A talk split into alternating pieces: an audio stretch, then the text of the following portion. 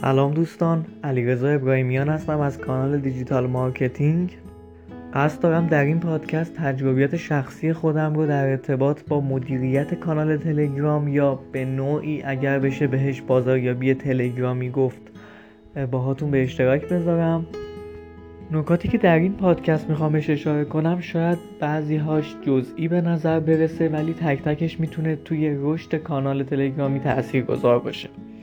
خب اولی مورد بحث هدف گذاری هست. باید مشخص کنیم که هدفمون از راه اندازی یک کانال چیه. و طبیعتا این هدف باید در راستای ایجاد یک ارزش باشه وگرنه منجر به شکست خواهد شد. هدفی که من برای خودم داشتم این بودش که رشد کنم و بیشتر از digital marketing یاد بگیرم. برای همین خودم رو مجبور کردم که مطالب بیشتری رو بخونم. تا به تفکیک و مطالب رو در کانال هم قرار بدم و در واقع دوستان هم ازش استفاده کنن. این به نوعی انگیزه ای شد که من به صورت متداوم بتونم توی کانال فعالیت داشته باشم و همیشه مطالب جدید و بروزی رو قرار بدم. پس هدف گذاری مسئله خیلی مهمیه و باید بهش توجه زیادی کرد. این رو هم بگم که هیچ وقت کسب درآمد از تبلیغات و پول رو هیچ وقت هدف قرار ندین. اون به نوعی وسیله هستش. توی مسیری که شما دارین میرین قطعا بهش خواهید رسید. نکته دوم بحث مخاطب شناسی هست. یک پرسونای کلی سعی کنید از مخاطبتون داشته باشید و بدونید که چه خوراکی رو بهش بدید. اون بیشتر خوشش میاد و بیشتر علاقه من میشه به کانال و سعی می‌کنه اون رو در واقع فوروارد کنه توی کانال ها و گروه های دیگه و حتی به دوستانش معرفی کنه. این بحثی هستش که خیلی بهش اشاره نمی‌کنن. سعی می‌کنن محتوایی که خودشون دوست دارن رو توی کانال قرار بدن که این به نظر من اشتباس به خاطر اینکه ما ابتدا برای خودمون و بعد برای دیگران درست کردیم. نکته سوم بحث شناخت نوع درستی از محتوا هست. شما باید بدونید که مخاطبتون بیشتر چه نوع محتوایی رو علاقه داره. متن، تصویر، ویدئو، فایل صوتی یا چه نوع محتوایی؟ خب قطعا اینو نمیشه اول متوجه شد. من پیشنهاد می‌کنم که همه انواع محتوا رو داشته باشین توی کانالتون و بعد بیاین آزمایش کنین و ببینین ویو های پست های قبلی و ببینین که کدومشون بیشتر بازخورد داشته و چرا. کلا دنبال این چرایی بگردین توی پستاتون و بیشتر سعی کنین که روی اونها تمرکز داشته باشین. من اون اوایل که کانال راه اندازی کردم شاید مثلا چند ماه بعدش با یک ابزاری آشنا شدم به اسم جادو BI. حالا search کنین توی گوگل حتما براتون میاره. من بیشترین بازخوردی که گرفته بودم از تصویر یا اینفوگرافیک بود. حالا بسته به حوزه های کاری مختلف می‌تونه نوع فرمت ها مختلف باشه. یه نکته مهمی که جادو بی آی داره اینه که به طور کل هم میگه که چه نوع محتوایی تو کانال ها داره بیشتر بازخورد می‌گیره که معمولا اکثر اوقات ویدیو خیلی بازخورد خوبی داشته. پیشنهاد می‌کنم که ویدیو رو حتما تست کنین. شاید یه کمی سخت باشه یه کمی براتون زمان بر باشه ولی می‌تونه خیلی جذاب باشه. البته حواستون به حجم محتوا حجم اون در واقع ویدئویی که می‌خواین آپلود کنید هم باشه. چهارمین نکته ایجاد caption برای فایل صوتی تصویر یا ویدئو هست که copywriting بهش گفته میشه. اینکه من چطور یک متن کوتاه و جذابی بنویسم که کاربر رو در واقع علاقه مند کنه به دانلود کردن اون فایل. و این موردی هستش که خیلی ها بهش توجه نمی‌کنن و صرفا یک متن معمولی می نویسن و فکر می‌کنن که خیلی ساده است ولی به نظر من می‌تونه خیلی خیلی تاثیر بذاره روی ویوی اون پست. copywriting مبحث جذابی هست و خیلی نکته توش داره خیلی نمی‌خوام توی این فایل صوتی بهش اشاره کنم. اگر در کانال search کنین copywriting یک سری مطالب و اینفوگرافیک براتون میاره که می‌تونه بهتون کمک کنه. اگر در گوگل هم search کنین copywriting در واقع توی سایت کالج تپسل ما یک مطلبی نوشتیم در این باره که اون هم مفید پیشنهاد می‌کنم بخونید. نکته پنجم بحث ایموجی هست. که می‌تونه یک فرم و شکل خوبی به اون متنی که می‌خوایم بنویسین بده.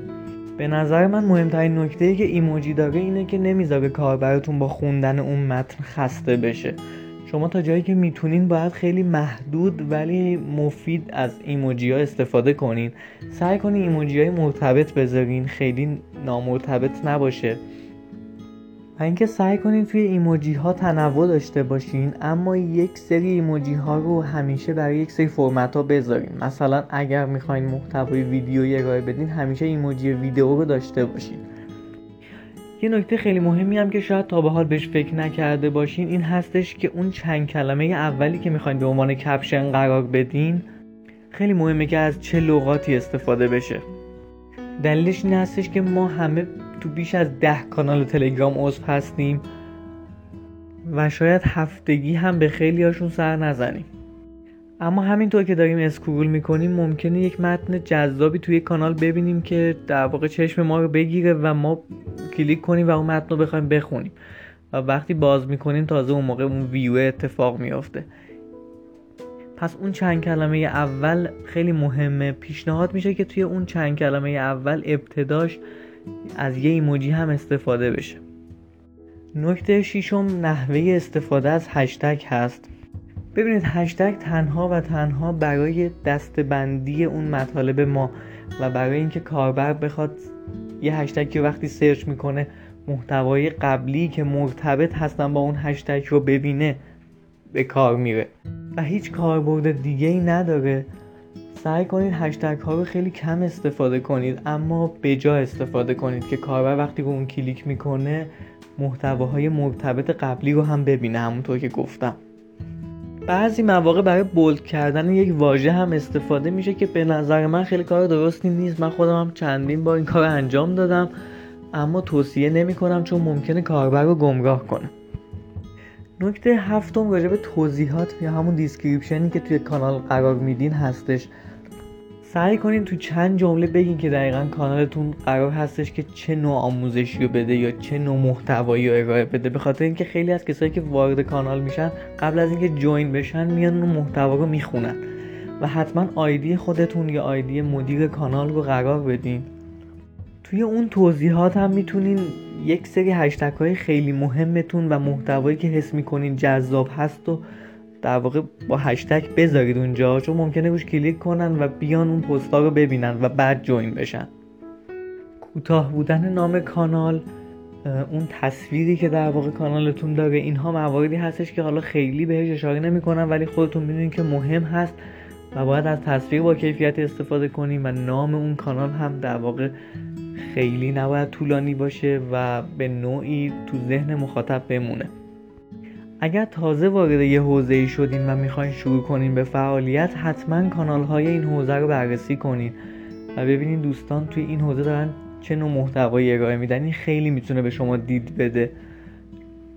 چون به هر حال به تجربه به اون موارد رسیدن. کلا استفاده کردن از تجربیات شخصی دیگران می‌تونه شما رو خیلی سریعتر به اون هدفی که می‌خواین نزدیکتر کنه.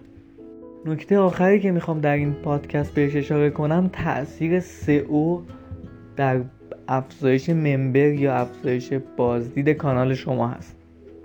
این مورد شاید براتون جالب باشه ولی من به تجربه به این رسیدم و به نظرم خیلی نکته مهمیه. چند وقت پیش سایت هایی بودن که به نوعی directory محسوب می شدن و شما می‌تونستین کانال تلگرامتون رو اونجا ثبت کنین. توی نتایج گوگل بیاین صفحات اول و صفحه اول لینک های اول بشینین. این مورد شاید براتون جالب باشه ولی من چیزی که خودم به تجربه بهش رسیدم متوجه شده بودم که کانال تلگرام digital marketing به نسبت داره search میشه. و اومدم توی سایت های مختلف کانال رو ثبت کردم. بعد یه مدتی وقتی کانال تلگرام digital marketing search می‌شد توی صفحات صفحه اول خیلی از نتایج کانال تلگرام من بود. و خب این می‌تونه کمک کنه به افزایش member های شما. حالا جالبه که بعد از یه مدتی اون سایت ها کلا جمع شد. به خاطر در واقع فیلتر و تحریمایی که وجود داشت و خیلی از در واقع مقامات بهشون گفته بودن که دیگه این سایت ها رو جمع کنن. و بیشتر اون الان توی اون سایت کانال های سروش و پیام های داخلی وجود داره. بعد از اون من توی لینکدین یک مطلبی نوشتم با عنوان عضویت در کانال digital marketing که اون بعد از یه مدتی اومد صفحه اول لینک یک تا سه و اون هم باز دوباره کمک می‌کنه به افزایش member خب در آخر می‌خوام یه ابزاری بهتون معرفی کنم به اسم نوین هاب. اگر search کنین یک ابزار مدیریت شبکه های اجتماعی هست نه فقط تلگرام اینستاگرام آپارات پینترست خیلی از خیلی از سوشال های دیگر رو در واقع میشه با اون مدیریت کرد. یک هفته هم تست رایگان داره. پیشنهاد می‌کنم که استفاده کنین. می‌تونین حتی برنامه زمانی بهش بدین. اگر حس می‌کنین که نمی‌رسین کامل مدیریت کنین می‌تونین تو یک هفته رو بگین که در واقع چه پستی در چه زمانی ارسال بشه. اگر دوستانی دارین که توی فضای تلگرام ادمین کانال هستن این فایل رو براشون ارسال کنین. اگر هم آدرس کانال digital marketing رو ندارین آدرسش blog underline DM هست. join بشین و از مطالب استفاده کنین. خدا نگهدار.